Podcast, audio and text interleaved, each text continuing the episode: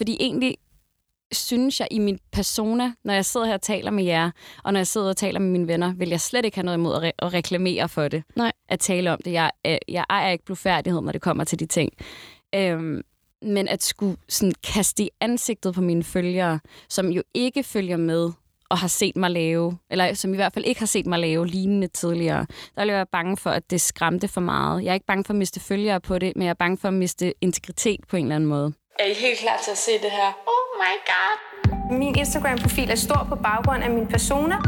Velkommen til min første vlog i 2022. Tusind tak for 250.000 abonnenter. Det er vi sindssygt, det er vi. På sociale medier er influencers blevet et stort fænomen. Så jeg har 55.000 følgere på Snapchat. Tak fordi I så med på den her video. Husk selvfølgelig at give den en thumbs up, hvis I godt kan lide den, og subscribe, hvis I gerne vil se mere. Hej! Den vilde kanin fra Næstved, der engang var iklædt kun sort, er nu en stor farvebombe. Hendes lejlighed er som revet ud af et udenlandsk boligmagasin, en Pinterest-søgning eller nå, ja, måske bare hendes egen Instagram.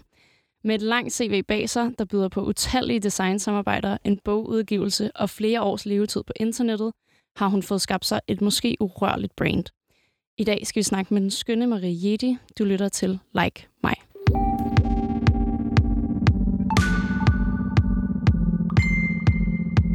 Velkommen til, Marie. Jo, tak. Ej, hende vil jeg da gerne være, hende du beskrev. Ja? ja. det gør mig da vildt glad. Jeg synes, det var helt vildt at gå tilbage i øh, din vilde kaninertid. Ja, der er også meget at dykke ned i. Ja, helt vildt. Og det var så skørt at få lov til at se dig igen som den der helt platinblonde pige. Ja, Wow. det var virkelig en tid. Ja, det var det.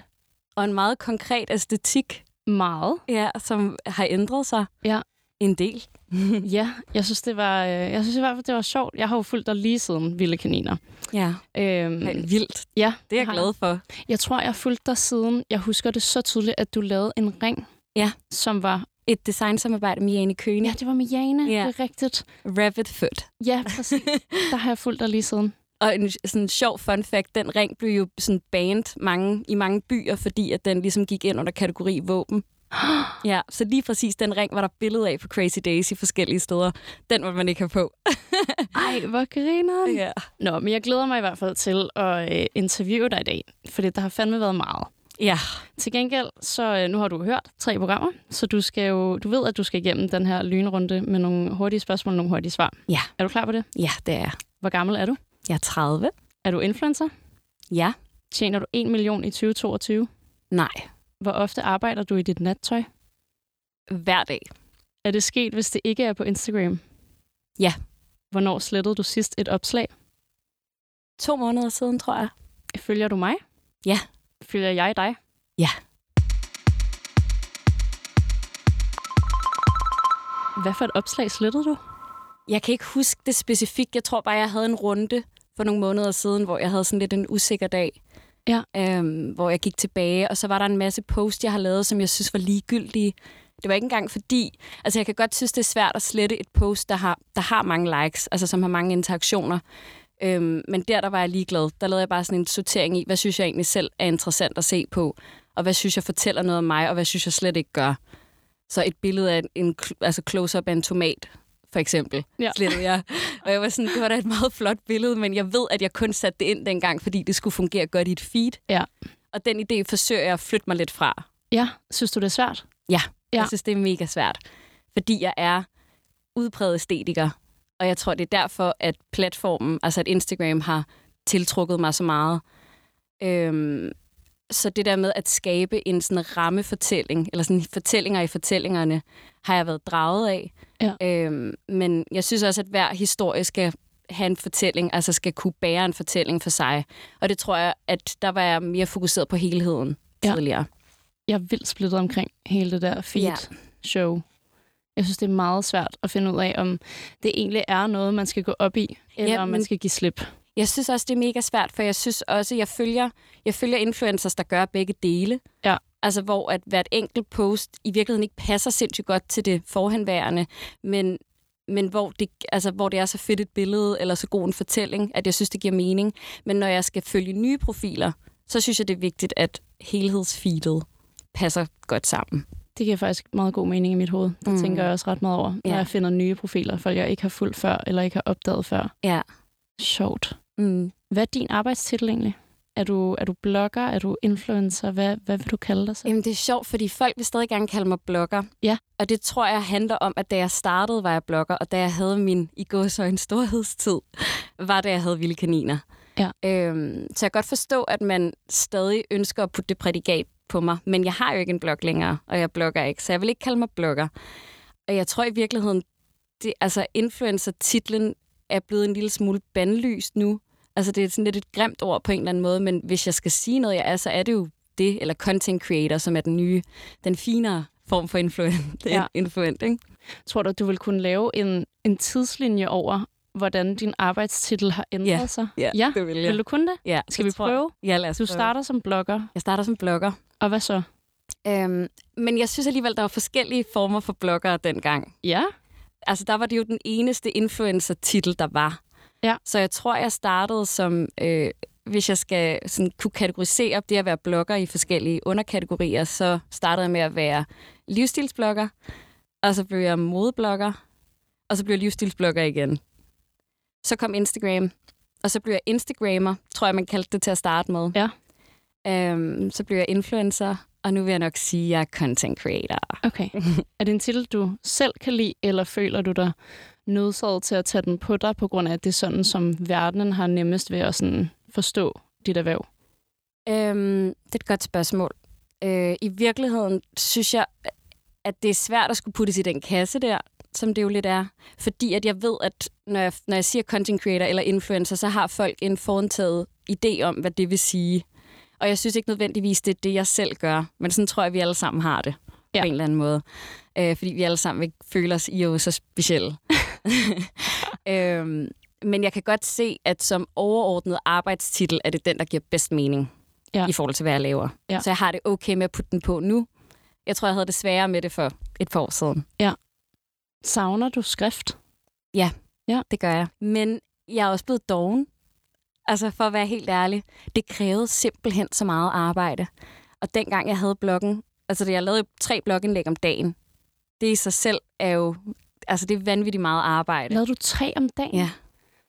Og jeg kan huske, at jeg var på ferie med mine forældre på et tidspunkt, skulle 14 dage afsted, og jeg skulle planlægge, for jeg vidste, der ikke var internet på ferien. Så jeg skulle planlægge tre indlæg til hver dag at i de 14 dage, jeg var væk. Altså det var ja, meget overambitiøst, og også i virkeligheden unødvendigt, tror jeg, når jeg tænker tilbage. Jeg havde bare så meget ild i røven. Jeg ville det bare så gerne. Jeg synes, det var det sjoveste i hele verden. Øhm, og nu savner jeg tekst i den forstand, at jeg savner noget mere personligt indhold. Jeg synes, det kan være svært at forene øh, tekst, altså det at give noget mere af sig selv med, med billeder. Der fungerer det jo bedre med videocontent, som i YouTube, og du har tidligere været kæmpe stjerne på YouTube, ikke? Øhm, og TikTok-delen kan jeg godt forstå, men den har jeg jo aldrig bevæget mig i. Nej. Så det er helt klart noget nyt for mig, og det er jo en eller anden måde at kombinere, det så tekst, men i, i hvert fald sådan verbal kommunikation med noget æstetisk. Tror du, at du havde fortsat din blog, hvis Instagram ikke havde haft tekst til deres content? Øhm, ja, nej. Jeg tror, jeg stoppede på bloggen, fordi jeg havde brug for noget nyt. Altså, jeg havde brug for at lægge noget fra mig og starte et nyt sted på en Ja. eller anden måde. Så jeg tror, det var det, der var øh, den sådan overordnede faktor. Og hvornår var det, du begyndte at blogge? Hvis vi lige skal rulle Jamen, jeg begyndte jo, det er jo 15 år siden. Er det 15 år Ja, siden? Jeg var 15 år og gik i 1. G på Næstved Gymnasium. Og øh, bloggen opstod lidt som sådan... Jeg havde selv fulgt nogle blogs. Det var så primært svenske bloggere, der var på det tidspunkt. Øhm, og jeg manglede lidt et output et sted, at øhm, altså sådan, som social fællesskab. Og så var jeg, ideen, at det kunne jeg jo måske lave selv der. Eller i hvert fald et sted, hvor jeg kunne komme ud med nogle kreative ting, uden at blive dømt direkte. For det er svært at klæde sig fjollet på på et gymnasium, hvor man føler sig lille bitte og meget fordømt. Og der var det lettere at gøre det inde på en side online, fordi hvis folk klikkede ind der, så var det sgu deres eget problem. Så havde de selv valgt at klikke sig ind, ikke? Så det startede lidt som, ja, som sådan et kreativt outlet. Det var det samme for mig. Ja. Jeg havde det også svært i min... Sådan, det startede så i folkeskolen for mig, men det var også fordi, at folk synes, jeg klædte mig underligt, Ja. ja. eller synes, jeg stak for meget ud på en eller anden måde. Så fandt jeg internettet som et eller andet outlet, ikke? Ja, præcis. Det er ret sjovt. forstod din, øh, forstod din omgangskreds det dengang? Altså dine forældre og dine venner, forstod man, hvad blogging var dengang? Nej, det tror jeg faktisk ikke rigtigt. Men jeg har heller ikke været nødt til at forklare, for det var som om, at jeg startede jo også i det små. Og så den udvikling, der fulgte i, i hele samfundet, i Danmark i hvert fald, med forståelsen af blogging og influencer marketing, den kom nærmest samtidig med, at jeg gjorde det. Så alle de trin, jeg har været på undervejs, har ligesom ligget samtidig med mediernes billede af det, jeg har lavet. Mm. Så jeg har ikke rigtig været nødt til at gå ud og forklare det så meget, fordi det var, der var så meget fokus på det, da, da man begyndte at øh, lave marketingskampagner gennem blogs. Ja. Øhm, men jeg tror særligt for mine forældre var det, øh, altså jeg tror godt, de forstod det, og synes, at det var, det var da en sjov ting. Altså, så havde jeg et eller andet at tage mig til, en hobby. Men det der med at forstå, at det blev et arbejdsredskab, eller noget, jeg kunne begynde at tjene penge på, det har været den, der har været sværest for folk omkring mig at forstå. Ja. Og stadig er det. Ja, ja. Fuldt. Men hvornår er det, at du begynder at, at, hvornår det begynder at blive et arbejdsredskab? Hvornår begynder du at få ja, betalte samarbejder, og hvornår begynder du at få giftings og sådan noget? Jamen, jeg kan huske, min første gifting var så tre år senere, så der har været 18. Der fik jeg tilsendt en kur med um, shampoo og balsam, og jeg var henrygt. Kan du huske, hvad for et brand det var? Jeg tror, det var L'Oreal. Ja. Så de har været tidligt ude. Ja. øh, og jeg synes jo, det var det vildeste. Jeg var sådan, jeg har fået det her gratis. Så jeg lavede jo, jeg tror, jeg lavede tre blogindlæg om de der produkter. Jeg har bare fået for 60 kroner shampoo. Ja. øhm, fordi det var så nyt og helt uforståeligt. Øh, og markedet ligesom ikke var etableret. Jeg vidste jo ikke, hvad brandet tjente på det. Det havde jeg da slet ikke taget stilling til. Jeg var bare glad for, at jeg havde fået noget. Og så øh, blev jeg kontaktet af Bloggers Delight, som var helt nyt etableret på det tidspunkt, havde 10 andre bloggere, og jeg havde slet ikke det reach, jeg skulle have, men der var set et potentiale. Det var jo vildt dejligt, og jeg blev også, tror jeg, en lille smule smiret af den ting, og kom ind under deres vinge. Og så tror jeg, jeg fik mit første betalte samarbejde, da jeg var 19. Så det er fire år efter, jeg startede. Ja. Øhm, Vildt. ja. Og hvordan hang det sammen? Altså, så du bliver signet hos Bloggers Delight, Ja. som er, hvad skal vi kalde det, det er et agentur vel? Ja, I bund og grund et bureau på en eller anden måde. ja, For bloggere dengang. Og hvad de tager så, de har vel også taget et cut? ja Har de ikke det? det har de. Kan du huske, hvad de tog? Ja, de tog 50 procent. ja. Au! Ja, plus øh, det er en sjov sådan, udregningsmodel, men de tager også yderligere procent til den pågældende sælger, altså kommission. Ikke? Så det ender faktisk med at blive mere end 50 procent. Men der har været fuld gennemsigtighed fra start af, så jeg Okay. har jo bare... Øh, men der var bare ikke andre alternativer. Nej, nej. Og for mig var det jo det at kunne tjene 3.000 kroner på at lave et blogindlæg, virkede jo bare helt vanvittigt. Så tænkte jeg da ikke over, at de også fik 3.500 ud af det. Nej. Indtil dem, det var jeg ligeglad med. For jeg fik 3.000 kroner, og det var jo for vildt. Ja.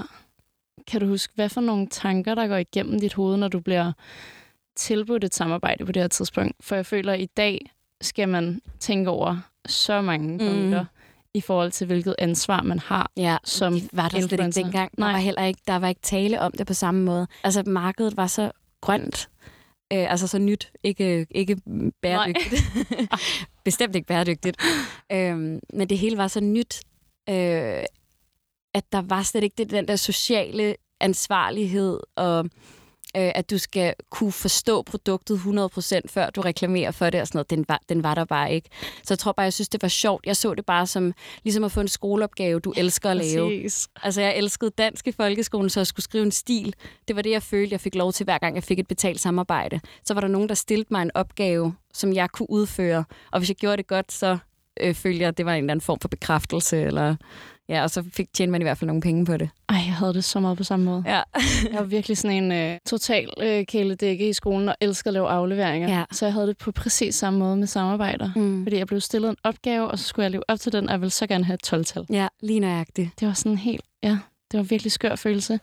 Og jeg tror, at for mig så døde den der følelse meget, da det virkelig begynder at blive et arbejde. Totalt for mig. Altså helt det samme. Ja. Det var, det var en svær overgang. Ja, også en overgang, jeg ikke vidste, om kunne lade sig gøre. Altså, jeg, jeg gik fuld tid, da jeg var 21, øh, drop, 22 måske, droppede ud af, jeg var startet på KEA, øh, på designteknologen, og gik der i 8 måneder. Men havde ligesom havde en del opgaver ved siden af, og fordi jeg læste design, så mange af de opgaver, vi fik stillet, handlede om ting, jeg var ude, altså personer, jeg kendte i virkeligheden, og, og moden, som jeg jo var til. Så jeg var sådan, jeg følte mig en lille smule splittet mellem at studere det, jeg gerne ville, eller gøre det, jeg gerne ville. og til sidst er det jo ikke et svært valg at træffe, hvis man er sådan autodidakt af natur. Eller sådan. Jeg, jeg synes, det er en fed måde at lære på. Jeg kan godt lide at komme ud og gøre ting, der fylder noget i virkeligheden. Ja. Så jeg droppede ud der og gik så fuld tid. Og der vidste jeg jo ikke, om jeg ville kunne komme til at leve rigtigt af det. Men jeg har hele tiden haft en idé om, at hvis noget skulle gå galt omkring det, så måtte jeg jo bare finde på noget supplerende eller noget, lave noget andet. Er du egentlig blevet mødt meget af det, at folk er sådan, hvad gør du, hvis Ja. internettet ikke eksisterer i morgen? Ja, jeg er stadigvæk, og det kan egentlig overraske mig. Jeg kan godt forstå det for 10 år siden. Der kan jeg godt forstå. Øh, fordi der er også hele den her snak om, at, altså, at blogging var en døgnflue, eller Instagram er en døgnflue, og hvad gør du så? Og nu særligt med TikTok, fordi TikTok vinder så meget terræn, og Instagrams algoritmer fucker det op for os alle sammen, så bliver jeg mødt med det enormt meget. Eller, hvad skal du egentlig studere? Hvornår skal du egentlig studere? Har du egentlig tænkt dig at studere? ja. Ej, det er så skørt. Mm. Har du oplevet det meget i sådan en dating-regi? Ja, Ja. kæft mand.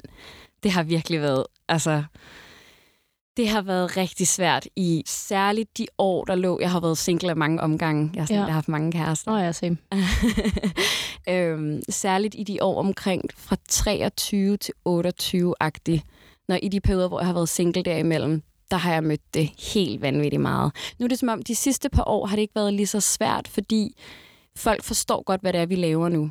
Ja. Altså, det har, det har en reel berettigelse, og de fleste følger en eller anden influencer alligevel. Ja. Og det gjorde de bare ikke nødvendigvis for syv år siden. Så det var bare rigtig svært. Ja. Og meget den der sådan, når man har du så tænkt dig at tage et billede af os nu? Eller sådan, har du, vil du skrive om os? Nej. Altså, hvor interessant tror du, du er?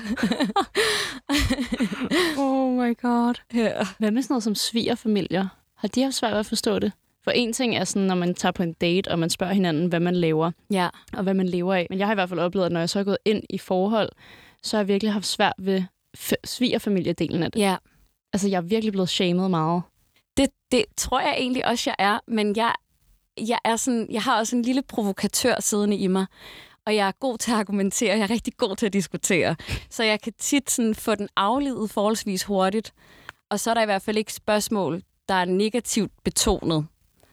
Så kan vi godt snakke om det. Jeg vil gerne snakke om influencer marketing på et højere plan. Altså, jeg vil gerne snakke om det, jeg laver, hvorfor det har berettigelse. Det synes jeg er interessant at blive ved med at tale om. Men den der sådan deciderede shaming, har jeg bare været hurtig til at få afledet. Også fordi, at jeg i virkeligheden er nået til et sted nu, hvor jeg er så mega stolt af det, jeg laver selv. Øh, og mit bedste argument er, at jeg har så meget frihed. Jeg har så meget fritid. Jeg kan stå op, når jeg vil. Jeg kan lave lige, hvad jeg vil. Jeg kan planlægge min tid fuldstændig selv. Hvor heldig er jeg ikke lige? Det er jo det, er jo det de fleste af os ønsker, ikke? Jo. Der er i hvert fald mange, der siger, at drømmen er at gå fra, at ens hobby bliver ens arbejde. Ja, lige præcis. Hvad tror du, det bedste er, som din, i hvert fald din blog har gjort for dig? Øhm, jamen, min blog var... Personligt, eller altså, Personligt. Øhm, det var mit fristed. Det var mit sted. Jeg havde fuld kontrol derinde. Og i en tid, hvor altså i gymnasiet havde jeg det ikke sindssygt fedt. Jeg havde det faktisk rigtig fucking nederen. Øhm, jeg synes, det var virkelig svært at stå lidt ud i en by og i et community, hvor det er forventet, at man ligesom følger den gængse vej. Og jeg så måske også, altså jeg ledte også efter problemer på en eller anden måde, fordi jeg var skide usikker på mig selv. Så det var på en eller anden måde en måde at skabe kontrol i mit eget lille kaos. Og så blive hørt og opdage, at der er andre, der har det ligesom mig, og jeg kan gøre en forskel for nogen. Det er jo det største boost. Ja. Åh, oh, hvor skønt. Ja. Har du det stadig sådan? Nej. Desværre. Desværre.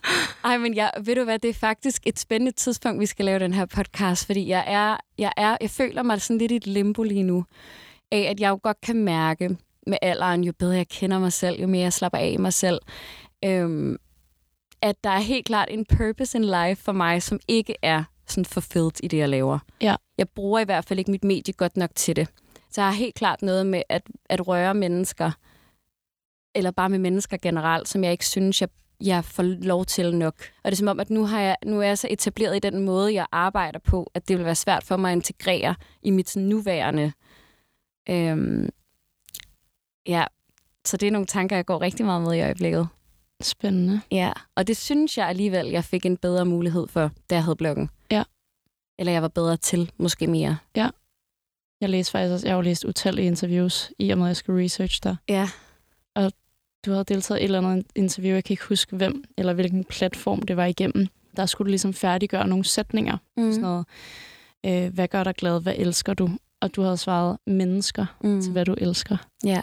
Så det var ret sjovt. Jeg fik bare lige sådan en, nå ja. Ja, men det er også, det er helt klart, og det er fordi, det har været undertrykt i mig. Jeg tror også bare, heldigvis, at vi bliver klogere. Der skal være noget godt ved at blive ældre, ikke? men jo. vi bliver heldigvis klogere. Vi er, altså man kan sige, alle de retninger, vi har, når vi er unge, altså der er simpelthen så mange spor, vi kan vælge. Og det er ikke, fordi jeg synes, at man nødvendigvis skal begrænse sig, men det der med sådan at vælge sine spor, og, og at sporene bliver tydeligere, hvilke spor er så de vigtigste for dig at følge, bliver heldigvis tydeligere. Og det der med at forstå mennesker, forstå mig selv, relationsdannelse, det er det vigtigste for, for mig. Og langt vigtigere end æstetik. Ja. Hvad, hvad tror du så, at fremtiden bringer? Hvad, har du et gæt på, hvad der kunne udfylde de her behov? Åh, oh, ja, det vil jeg ønske. Jeg vil ønske, at jeg havde et rigtig godt svar til det. Men jeg har følt mig lidt låst på det seneste i tanken om, at jeg ikke gør nok. Og det er som om, at der skal åbnes en lille smule for, hvad jeg kan gøre, for at jeg gør det.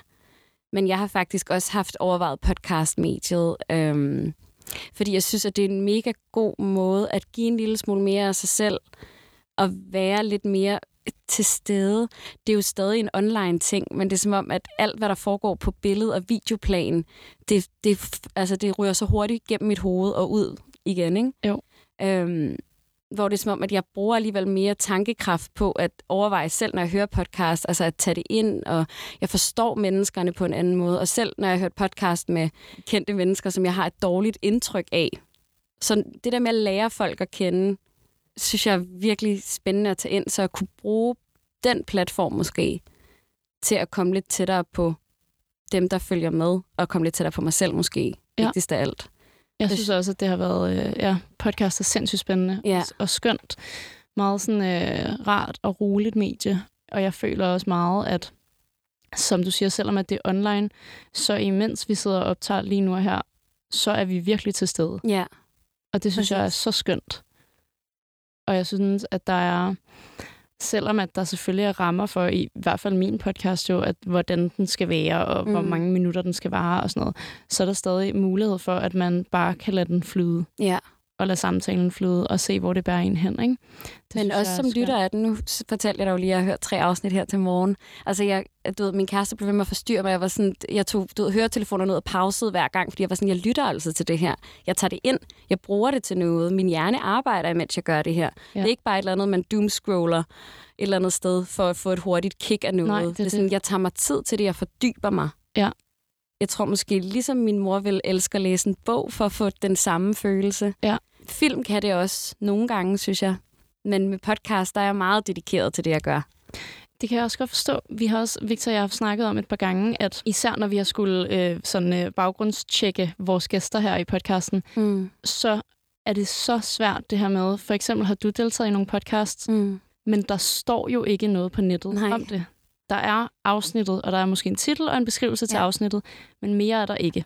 Så hvis du virkelig gerne vil vide mere om dig eksempelvis, så skal du høre det ja. specifikke afsnit. Det er ikke et interview, jeg kan google Nej, mig til. det tager den tid, podcasten ja. tager. Præcis. Men det kan jeg vildt godt lide. Ja. Og så man bliver nødt til, fordi vi kan også, i forhold til alt det her, det er en lidt anden snak, men at dømme folk, og dømme folk for hurtigt, hvilket jeg også selv lider under sommetider. Ja. Men at du bliver nødt til at høre det hele for at få hele fortællingen gør, så du er nødt til at høre, hvordan personen formulerer sig, hvordan stemmelejet vibrerer ved følelser. Altså, der er så mange Præcis. flere ting at tage ind, så vi giver tid til at forstå andre mennesker ja. på en anden måde. Ja, det er meget rigtigt. Så kæmpe fan, og tak for også at ville have mig med. Ej, jeg har glædet mig til det. Det har jeg virkelig. Nu, øh, jeg laver lige en skiller, og så på den anden side, så skal vi snakke om alle dine designsamarbejder og alt muligt. Ja.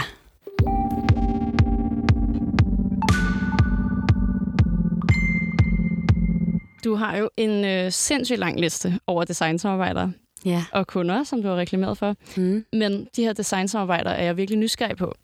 Du har både lavet med Second One, mm. der lavede du de der jeans. Ja. Dem har jeg haft faktisk. Mm. Og Magtberg, Visk, Pise, Storm og Marie, Gardenia ja. og alt muligt.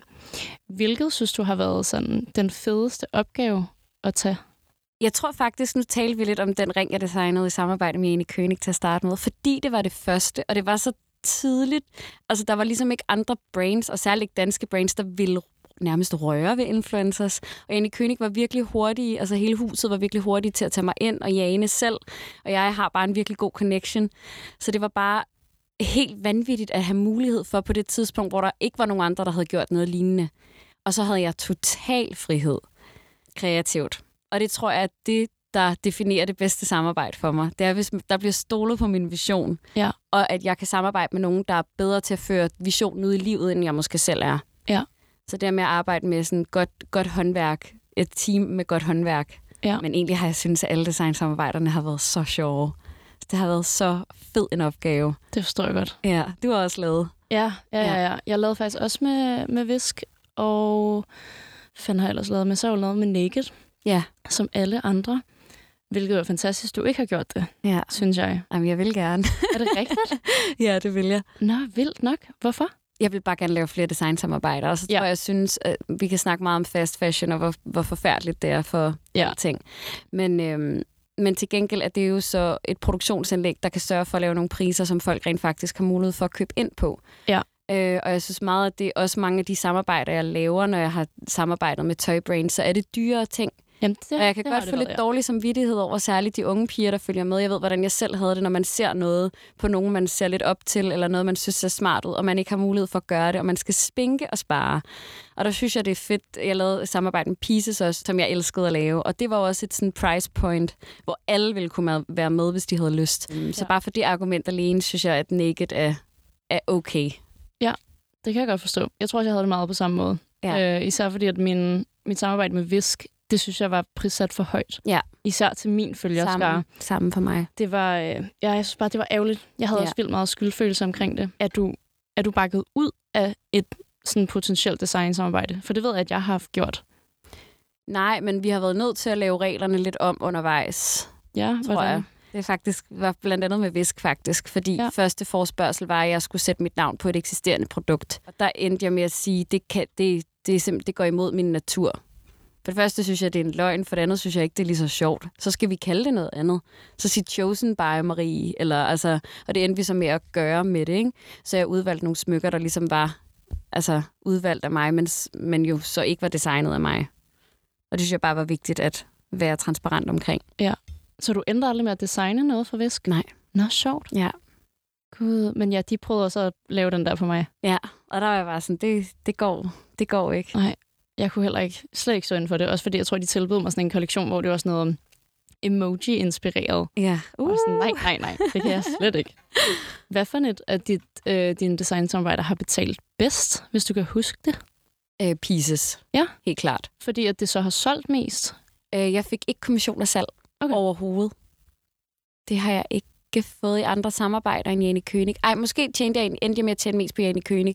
Ja, okay. Øh, Som, altså dit det, første? Ja, Wow. fordi det er så dyrt et produkt. Altså, ja. jeg tror, den lå til sådan noget 1200 eller et eller andet. Måske endda endnu dyrere. 1500. Og så tjener jeg en ret stor procentdel af salget. Jeg fik ikke, ikke et upfront-beløb for samarbejdet, men til gengæld tjener jeg en ret stor procentdel af salget. Og den blev jo ved med at sælge, for der var jo lavet det øh, sådan parti, der var lavet til at starte med. Og de ligger der jo, jeg tror stadig, der ligger tre ringe tilbage i sådan nogle random størrelser, som man Ej, kan hvor købe, hvis sjovt. det er. men så det blev ligesom ved med at betale nogle omgange. Men sådan, som øh, engangsbeløb, der var Pieces det største samarbejde, fordi der også ligesom lå en, en altså i samarbejdet lå også en kontrakt, hvor de måtte bruge de kampagnebilleder, vi skød i butikker for eksempel. Ikke?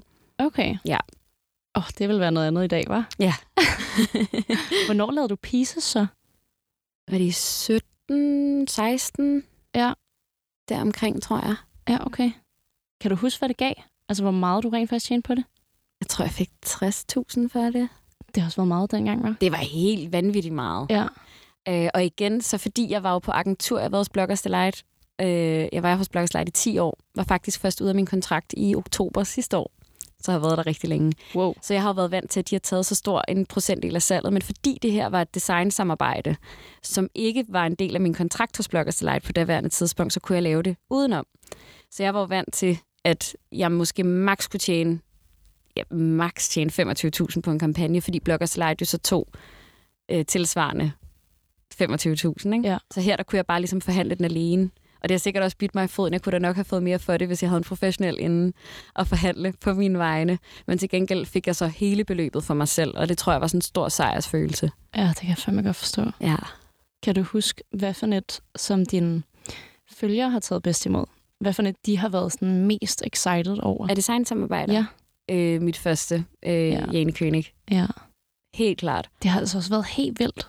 Men det var også fordi, at det smykke der, det er jo så vanvittigt. Jeg har stadig Ja. min egen version af Har det. du Jeg, det? jeg har hele, altså alle dem, jeg har lavet ind til, altså alle prøverne, op til det endelige smykke. Ej, hvor fantastisk. Ja, fordi det er så fin en, det er så fin en fortælling, synes ja. jeg. Og så tror jeg, fordi der var ikke noget andet, der lignede det af smykker på det tidspunkt. Altså, den er meget, den er meget ekstra.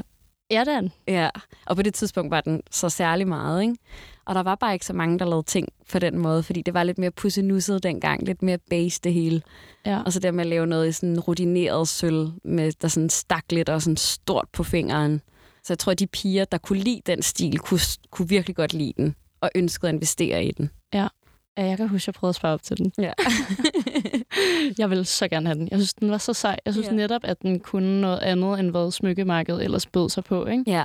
Det var virkelig, virkelig interessant. Og så var det jo bare så, så syret, synes jeg, det der med at se et design-samarbejde. Sådan, jeg, jeg føler aldrig sådan af, hvad jeg husker, så føler jeg aldrig, at man har set det Nej. på det tidspunkt. Nej, det tror jeg heller ikke, jeg selv havde faktisk. Nej. Jo, så var der nogen, der samarbejdede med Nelly om at lave mini-kollektioner. Dengang var Nelly kæmpestort på Gud, ja, og det brugte øh, influencers rigtig meget i Norden i hvert fald. Ja, Jeg ved slet ikke, hvor de er henne i dag. nej. Men øh, lidt ligesom Naked i dag, tror jeg, var de hurtige til sådan at tabe ind i, at hvis man får en, en øh, vældig person som ansigt for sine produkter, så sælger de nok også bedre. Ja. Hvad med din bog? Den Ja. havde jeg glemt alt om. Ja, det, Indtil jeg, jeg jeg forsøger at glemme alt om hver Er det dag. rigtigt? Jeg tror, jeg synes, det har været så svært, fordi at alt, hvad jeg laver, er, øhm, det er i morgen. Så skal du lave noget nyt. Så det med at lave noget, der har så lang varighed, men som er jo altså en personlig beretning om, hvor jeg var, den hedder også nu. Ja. Men hvor jeg var på det tidspunkt. Så det er selvfølgelig sådan lidt, nu er der, nu er der gået så mange år, at det er sådan et trip down memory lane, når jeg bladrer ind i den, og kan bedre grine lidt af det nu. Men så snart den blev udgivet, var det jo, altså da den blev udgivet, var det jo et år siden, jeg havde færdiggjort den nærmest, ikke? Så der var jeg jo træt af alt, hvad der stod. Så den var, det var, ja, det var svært personligt for mig faktisk. Og så brand den efterfølgende. Fordi jeg var så vant til, at særligt det skrevne ord var, fordi jeg lavede så mange nye blogindlæg hele tiden, så rele, altså relevansen forsvandt så hurtigt. Øh, og det gør den jo bare ikke, når det er en bog. Hvad handlede den om? Jamen det var, sådan oplægget var, at det skulle være en stilguide. Og så sagde jeg, det gør jeg ikke. Det har Pernille Theisbæk lige lavet, det har Sissel og Frede lige lavet med stor succes. Jeg skal ikke også lave endnu en stilguide, som så kommer til at ligge til 5 kroner i en eller anden tilbudsting, fordi at jeg ikke er lige så stor profil eller sådan. Og så sagde jeg, at hvis jeg skal skrive noget, så bliver det nødt til at have lidt mere, en lidt mere personlig vinkel, fordi min blog var på det tidspunkt heller ikke bare en, en modeblog. Jeg lagde ikke kun outfitbilleder op. De indlæg, jeg har fået størst respons på, og som har været læst mest, har været alt, der handler om kærestesorg, hvordan du dater, øh, altså livsstil generelt, mm, øh, hvordan man rydder op, hvordan man, altså sådan alle de ting, der ikke handler om mode faktisk. Så jeg var sådan, hvis vi skal lave den her bog, så er det vigtigt for mig, at vi også integrerer en del af det. Så det endte med at blive sådan lidt en forlængelse af min blog. Altså man kan sige sådan best of my blog, øh, bare en bog. Og det var også det, der øh, jeg endte med at synes var lidt fjollet måske, da det så kom til udgivelsesdagen, fordi man kunne jo gå ind og finde lignende ting på min blog. Så jeg ville egentlig hellere have haft differentieret det meget mere. Ja. Og lavet for eksempel en guide til, hvordan man blogger. Eller have lavet en stilguide. Eller have lavet en digtsamling. Altså du ved, lavet noget helt andet. Ja. Tror du, at du trives mere i det hurtige miljø? Ja. Ja. Men jeg ved ikke om... Jeg ved sgu ikke, om min psyke vil sige ja til det. Eller jeg ved ikke... Jeg kan godt lide... Altså det er som om, jeg har altid været draget mod ting, der er permanente. Altså ting, der er eller sådan vedvarige, langtidsholdbare. Men det er nemmere for mig med ting, der går hurtigt. For så får jeg en masse små succeser, og det feeder, altså jeg ved ikke, den dopamin, eller sådan, det feeder et eller andet i mit hoved, som kommer af min bekræftelsessyge. Helt sikkert. Sådan en lille quick fix. Ja. ja. Lige nøjagtigt. Hvordan har du haft det med tatoveringer så? Øhm, jamen, jeg elsker også tatoveringer, fordi det er permanent. Ja. Men jeg har også... Øhm, altså når jeg snakker med folk om det nu, så siger jeg også, at jeg er jo ikke sikker på, at jeg ville have fået nogle af de her tatoveringer, hvis det var i dag, jeg fik dem. Men af samme årsag vil jeg heller ikke have dem fjernet, for de fortæller jo en historie om, hvor jeg var på det tidspunkt. Og jeg synes, at man skal heller ikke skjule, hvem man har været. Det, altså det der med sådan at stå op en dag og så være sådan, nu skal jeg være en, en ny, bedre version af mig selv. Bare, sådan, bare hver dag tænk, at du skal være den bedste version af dig selv i stedet for. Ja. Og de valg, du træffede i går, var ikke dårlige i går. Det var bare de valg, du kunne finde ud af at træffe i går med den viden, du havde. Og den, det humør, du var i. Ja. Øhm, Ja, jeg tror, jeg er meget enig i den tilgang. ja. Og sådan, ja, også i forhold til tatoveringerne. Øhm, jeg, jeg ved heller ikke, om jeg har fået nogen tatoveringer. Nej, jeg, jeg, jeg, jeg tror heller ikke, jeg havde Hvis jeg var startet nu. Nej. det tror jeg ikke, jeg havde. Men altså, det har jeg gjort, og så gør jeg bare det. Ej, hvor mange tatoveringer har du egentlig? M- mange efterhånden. ja, fordi jeg kunne slet ikke kende alt, hvad du har siddende heroppe. Nu kan man se dine Nej. skuldre og noget fra din hals. ja, det er helt skørt. Men samtidig har jeg også lyst til at få lavet en ny tatovering hver dag nærmest. Ja, samme her. Men jeg er blevet lidt mere, øh, jeg er mindre impulsiv, end jeg var, da jeg var 18. Ja. Måske heldigvis, og samtidig er sådan, jeg kunne også godt lide at være impulsiv. Jeg synes ikke, der er noget galt i impulsivitet. Jeg synes også, det kan noget. Ja. Men man kan også slå sig mere, så det skal man være klar på. Og Ja, det er jeg måske ikke lige så klar på nu. Tilbage til dig. Udover dine designsamarbejder, Mm. så gør du jo som så mange andre content creators. Ja. Så laver du reklamer. Mm. Øh, jeg har især et mærke i Sluggy. Ja. Fylder rigtig meget. Mm. Skønt, at du har et vedvarende samarbejde. Og mig Miko også. Mm. Øhm, og jeg gad godt at vide, hvilke kampagner du siger nej til nu, Øhm, når du bliver tilbudt det altså. Jeg tror, fordi min kanal gennem årene er blevet mere og mere sådan æstetisk output for mig, og ikke lige så meget livsstil, personlighed. øhm, så de fleste modebrands vil jeg kunne sige ja til på en eller anden måde, hvis, jeg, hvis vi kan dreje samarbejdet omkring noget, der giver mening. Så når jeg for eksempel har samarbejdet med fast fashion, hvis jeg så kan vælge ting for deres conscious line, eller sådan, hvis man kan lave sådan en aftale, eller selvom der er nogen, der skriver, vi gerne have reklameret for det her produkt, så er jeg sådan, men jeg kan bedre lide det her, så hvis vi skal lave samarbejdet, så skal jeg have lov til at gøre det med det her produkt. Øhm, så mange af de ting, jeg siger nej til, er li- er livsstilsprodukter. Selvom jeg egentlig har en idé om, igen som den, øh, også sådan folkeskole 12 tøs, så synes jeg også, det er sjovt at få stillet en opgave, som jeg ikke helt ved, hvordan jeg skal løse til at starte med. Jeg synes, det kan være virkelig sjovt. Ja. Men jeg blev tilbudt et samarbejde med en, øh, hvad hedder sådan noget, sex... Øh, Ja. Hvad hedder sådan noget? Sexudstyr. Ja, Ja. sådan en sexlegetøj Var det. Peach, eller hvad? Blev jeg tilbudt på et tidspunkt, og den skulle jeg tykke på. Jeg har det på Kunne samme. jeg mærke. De skrevet den, øh, at, fordi egentlig synes jeg i min persona, når jeg sidder her og taler med jer, og når jeg sidder og taler med mine venner, vil jeg slet ikke have noget imod at, re- at reklamere for det. Nej. At tale om det. Jeg, øh, jeg ejer ikke blufærdighed, når det kommer til de ting. Øhm, men at skulle sådan kaste i ansigtet på mine følgere, som jo ikke følger med og har set mig lave, eller som i hvert fald ikke har set mig lave lignende tidligere, der vil jeg være bange for, at det skræmte for meget. Jeg er ikke bange for at miste følgere på det, men jeg er bange for at miste integritet på en eller anden måde. Det forstår jeg virkelig godt. Ja. Jeg har også været sådan, jeg kan faktisk super godt lide Peach. Ja. Ja. Jeg kan rigtig godt lide deres univers. Det kan jeg nemlig også. Jeg tænker også, det passer sindssygt Helt godt godt, ja. til din æstetik. Men jeg har også været sådan helt... Øh, det ligger slet ikke fjern fra mig heller. Ikke sådan i mit privatliv, eller hvordan jeg er som person, men online vil jeg have svært ved det. Mm. og jeg ved ikke rigtig, hvorfor. Det er også fordi, det er så, altså alligevel, selvom det er flygtigt, alt hvad der foregår online, så ligger det der også permanent på en eller anden måde. Når Ja. det der billede først er postet, så vil det være der altid. Ja. Så et eller andet sted, selvom jeg ikke kan lide at tænke sådan, så har jeg også en idé om, altså jeg ville da heller ikke synes, det var fedt, når min på et tidspunkt børn, en 12-årig datter, øh, at der er en i klassen, der er sådan, ved du godt, din mor reklamerede for en, en dildo, der, altså det, det ved jeg bare ikke, om jeg vil synes var sådan den fedeste legacy at lægge ud. Nej. Øh, selvom jeg ærger mig over ikke at have det sådan, fordi de af mine venner, der har lavet de reklamer, har bare gjort det så fucking sejt øh, og, øh, og frisindet, og jeg synes også, der er noget rigtig fint i den nye generation, sådan mere frisindet tilgang til seksualitet generelt, ja, ikke? og vil egentlig gerne embrace det, men jeg kan også godt mærke, at jeg er ikke af den generation, så jeg er lidt mere påpasselig. Ja. Og sådan, uh, det må mine forældre ikke se. Nej, det er det. Ja. Ah, jeg tænker også det samme. Ja. Er der noget, du sådan virkelig godt gad at lave? Et designsamarbejde eller en, en kunde, du virkelig godt gad at arbejde med, som du ikke har arbejdet med endnu? Virkelig godt spørgsmål. Øhm, jeg, jeg øh, designsamarbejder generelt, tror jeg, er jeg bare, øhm, det, det gad jeg simpelthen godt øh, at lave noget mere af. Ja.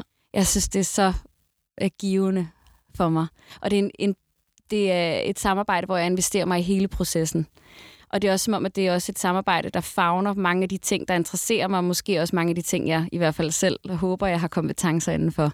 Så det er med at idéudvikle, konceptualisere, designe, øh, altså sådan, he, altså alt omkring det.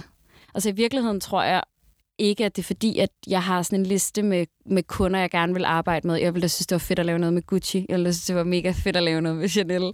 Øhm, men jeg, jeg klarer den også, hvis jeg ikke når dertil. Ja.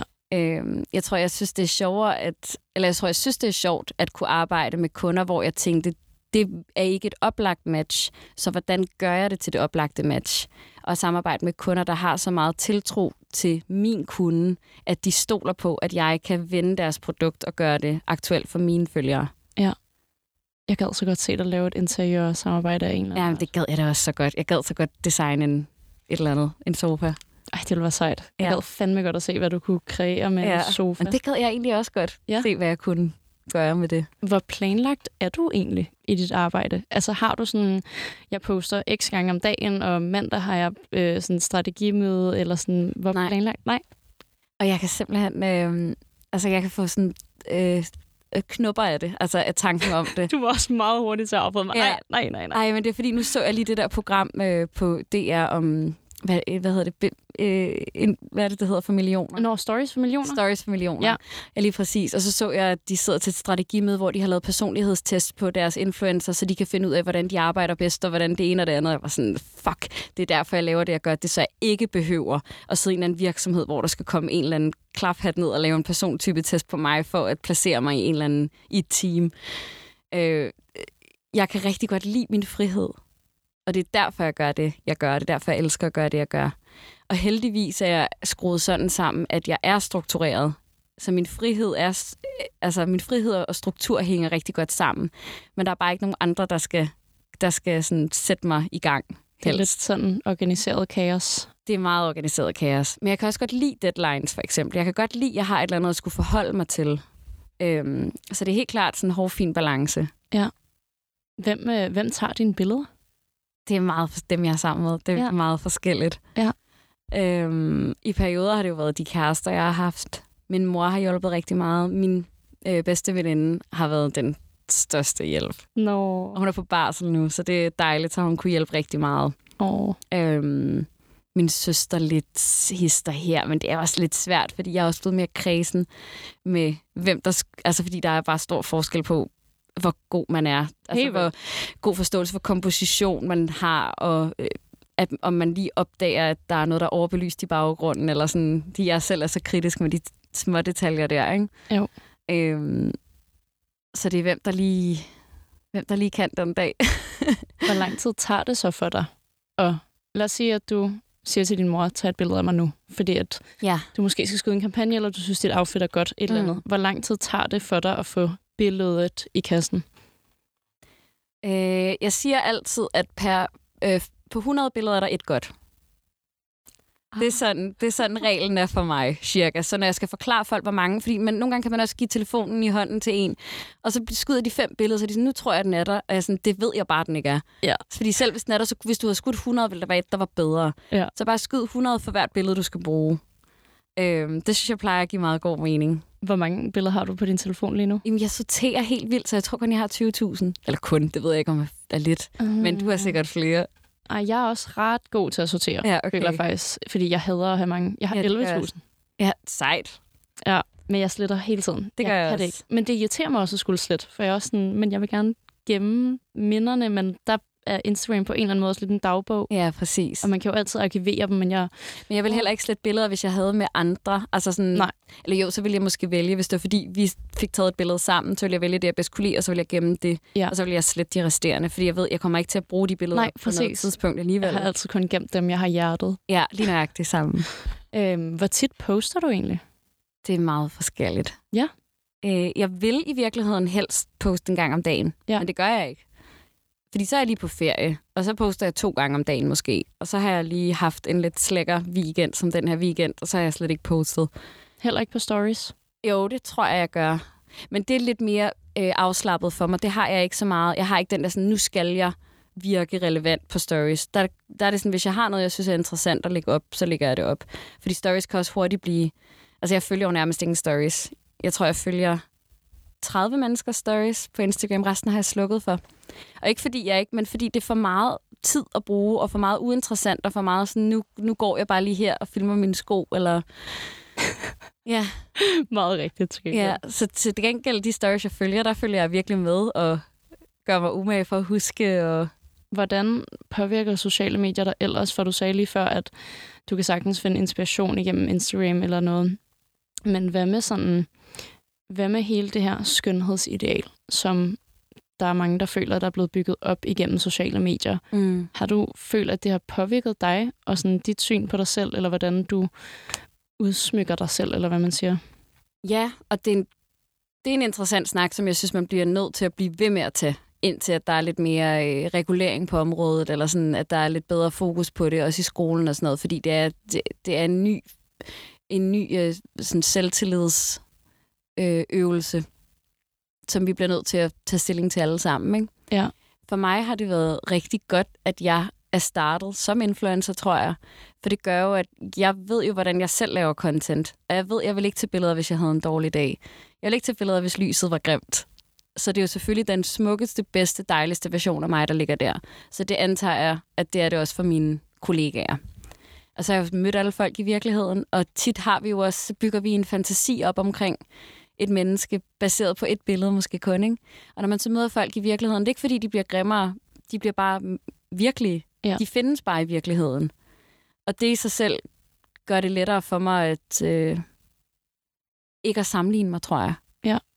Øhm, men jeg kan også godt falde i fælden og have det skidt, og nærmest kun opsøge og finde folk, jeg synes er smukkere end mig, eller dygtigere end mig, eller sejere end mig, og bare sådan kigge igennem. Men så prøver jeg at øve mig i at være sådan, stop, altså læg, læg den væk. Ja. Du er dårlig mod dig selv. Det, gør, det tjener intet formål. Nej. Og selv et billede, jeg den ene dag kan synes er vildt inspirerende og dejligt, kan jeg næste dag være sådan, ej, hvorfor hun også, og hun er også bare så privilegeret, hun kommer også for vildt mange penge, øh, altså sådan, kører hele den dårlige... Kan du mærke, at du har øh, taget noget til dig? Altså for eksempel, øh, om det har været, at, øh, lad os sige, det er sådan et fucking whack eksempel, men at øh, rød læbestift trender fucking meget, så begynder man at gå med rød læbestift. Eller øh, da Kylie Jenner får lavet læber, så vil man Mm. også have lavet læber. Altså sådan, forstår du, Ja, begyndt, eller har du haft siddet i sådan en situation? ja meget på trends, men det, jeg tror ikke altid, jeg har været bevidst om, at jeg gjorde det. Fordi det der med at opsnappe tendenser, også lidt af en intuitiv, eller sådan en ting, der sker i hjernen, uden at man når til stilling til den. Det er sjældent, jeg har set noget været sådan, ej, hun gør det, derfor skal jeg også gøre det. Men hvis man har set tilpas mange mennesker, man ser op til at gøre noget, så tror jeg bare, der ligger sådan en, ej, det kunne da være meget sjovt at gøre det her. Uden at man tænker over, at det egentlig refererer direkte tilbage til noget, du har set tidligere. Ja. Øhm, men i forhold til hele det her skønhedsideal, øh, der kan jeg godt mærke, at jeg bliver, at det, at det stikker lidt til min... Jeg, jeg, har, jeg vil vurdere, at jeg har det ret dejligt med mig selv, men jeg kan godt have det svært med, hvordan jeg ser ud, når jeg har det skidt. Øh, og det stikker lidt til min dårlige øh, selvtillid. Øh, fordi at mange af de øh, store, in, altså sådan også influencers, men topmodeller, som Bella Hadid for eksempel, og Kendall og Kylie, alle de der, øh, at det fylder så meget, og der er, så, der er så let en adgang til at komme derhen af. Og mange af mine veninder nu, kan jeg jo se, begynder at få lavet alle mulige ting i ansigtet. Og, og det trigger helt klart et eller andet i mig, fordi at jeg har ikke selv, har aldrig selv tænkt, at det var noget, jeg skulle. Øhm, men jeg kan godt mærke, at jo mere normaliseret det bliver, jo mere jeg også sådan, når ja, men am, på et eller andet tidspunkt skal jeg da nok, og så skal jeg da nok lige have noget Botox der, og noget et eller andet der, for det er jo så let. Det er så nemt. Men min mantra har altid været, en psykolog kan bedre betale sig. Mm. Altså, hvis du har de issues med dig selv. Fordi meget af det sidder jo, det sidder jo ikke i spejlet, det sidder i hovedet. Ja. Og det er det, jeg, jeg nåede jo faktisk så langt ud med det, at jeg lige inden corona, tror jeg, tog en konsultation hos Nage. Fordi jeg var sådan, hvad, hvad kan jeg gøre? Hvad, er, hvad, hvad vil virke? Hvad vil være nice? Og så sagde hun jo tusind forskellige ting, og så gik jeg hjem med den og var sådan, ej, ved du hvad, det får jeg gjort. Det gør jeg sgu. Nu gør jeg det her, nu laver jeg mig om. Og så ringede jeg til min mor, og så var hun sådan, hvem er du? Altså, hvad fanden? Og så var jeg sådan, gud, ja. Det har jeg, jo, jeg har jo egentlig aldrig været rigtig ked af det. Og selv hvis jeg blev det smukkere, ville det så ændre noget for mig? Og samtidig også sådan, man burde også bare slappe af, og man skal bare være, som man er, og man skal altså, kunne have lov til at det er der med at udtrykke sig på også, ikke? og det er lidt blevet de nye tatoveringer, føler ja, jeg ja, faktisk. på en eller anden måde, ja. Hvad med, din, øh, hvad med dine likes? Dem har du Ja. valgt at skjule? Ja. Ved jeg. Eller har jeg lagt mærke til jo. Ja. Hvordan kan det være? Det var faktisk efter, jeg lavede podcast med Daniel Hoffe, Nå. og vi talte om, at jeg ikke havde skjult mine likes. Fordi at jeg var sådan, men folk må godt se, at det, at, al- altså, at det går dårligt nu. Eller sådan dårligt, men at, at jeg ikke får lige så mange likes, som jeg gjorde for et år siden. Ja. Det må folk gerne se, fordi så kan det være, at det feeder en accept af, at det går dårligere for mig, så er det også okay, det går dårligere for dig. Øhm, og så havde vi bare en lang snak om det, og så var jeg sådan, gud, ja, hvorfor egentlig overhovedet vise det? Hvorfor overhovedet øh, sådan fremprovokere et, en konkurrence i det? Og så tænkte jeg, det gør måske bedre mening at fjerne det også for min egen skyld, så jeg heller ikke kommer til at fremprovokere en konkurrence mig og mine kollegaer imellem. Ja. Men går det dårligere? Altså sådan, fordi for eksempel for mig ved jeg, at jeg bliver ved med at miste følgere. Ja, Sådan, jeg kan ikke huske, hvornår. Jo, jeg har haft sådan en dag, hvor jeg fik sådan noget. To følgere. ja. Sådan, yes. Men jeg mister også. Altså, jeg har mistet 10.000 følgere det sidste år. Det jeg har aldrig mistet følgere før. Nej. Men jeg har så også, jeg kan godt se, hvorfor, fordi den måde, jeg arbejdede på under corona, det er bare det, at corona var i sig selv, tror jeg gav rigtig meget til Instagram. Fordi at, hvad, hvad fanden skulle man ellers lave? Ja, ja, fuldstændig. Øhm, så der var bare mange flere brugere, mange flere aktive brugere, øh, som fulgte flere forskellige. Jeg lavede rigtig meget med lejligheds, øh, indretningshaløjer. Det var der jo meget stor efterspørgsel på i den periode også, fordi alle var så meget hjemme. Øhm, så min måde at lave content på har også ændret sig. Derfor kan jeg godt forstå, at nogen er hoppet fra. Og så tror jeg også generelt øh, med den nye algoritme og sådan noget, det er jo en, en snak, man, vi kan have meget branchen imellem, ikke? men Jo. Den har ændret mange ting. Er du glad for det billede, du har lavet af dig selv? Ja, ja, på en eller anden måde er jeg som helhed. Men det kræver, at man har hele rejsen med. Så jeg kan allerbedst lide også at få respons for de følgere, der har fulgt mig i mange år, som også fulgt med på bloggen. Øhm, fordi jeg synes, at det billede, der er nu af mig på min profil, hvis man skal sige det sådan, hvis man tager de seneste 30 post, eller hvad ved jeg, er, er meget indimensionelt. Og ikke særlig gældende for, eller sådan definerende for, hvem jeg er, hvordan jeg er. Men hvis man tager hele min rejse og alt, hvad jeg har delt, og alt, hvad du sikkert har researchet i indtil det her, så synes jeg egentlig, at jeg undervejs har sådan stået rimelig godt fast ved, hvem jeg var. Øh, og været sød og ordentlig over for mennesker, som er det vigtigste. Øhm, men jeg er helt klart på en rejse stadigvæk, og har også, som jeg sagde tidligere, det er spændende, at vi laver interviewet nu, fordi jeg er et sted, hvor jeg kan mærke, der skal ske et eller andet andet. Jeg bliver nødt til at lave content på en anden måde, eller være mere personlig eller sårbar, eller, fordi jeg, jeg mangler at mærke den reaktion fra mine følgere også. Og det er ikke kun i bekræftelse, det er lige så meget i spejling. Øhm. Så et spændende spørgsmål. Jeg, er, jeg har det okay med det billede, jeg giver mig selv, men jeg vil gerne, jeg vil gerne gøre det mere øh, todimensionelt. Tak for din tid. Selv mange tak. Det har virkelig været en fornøjelse. Det var en kæmpe fornøjelse. Det er jeg glad for. Tak til dig, der har lyttet med. Husk, at jeg kommer ud med et nyt afsnit hver fredag morgen klokken 7. Og hvis du ikke har fået hørt alle afsnit endnu, så synes jeg klart, at du skal gøre det. Hvis du sidder derude og har et forslag til en, du gerne vil have, jeg inviterer i studiet, eller synes du er influencer nok til at være med, så skriv til mig på Instagram. Ha' det godt, til vi lyttes ved igen. Er du glad? Ja. Ja, det er der faktisk. Det er der faktisk. Ej, det vil jeg slet ikke have det godt til, tror jeg.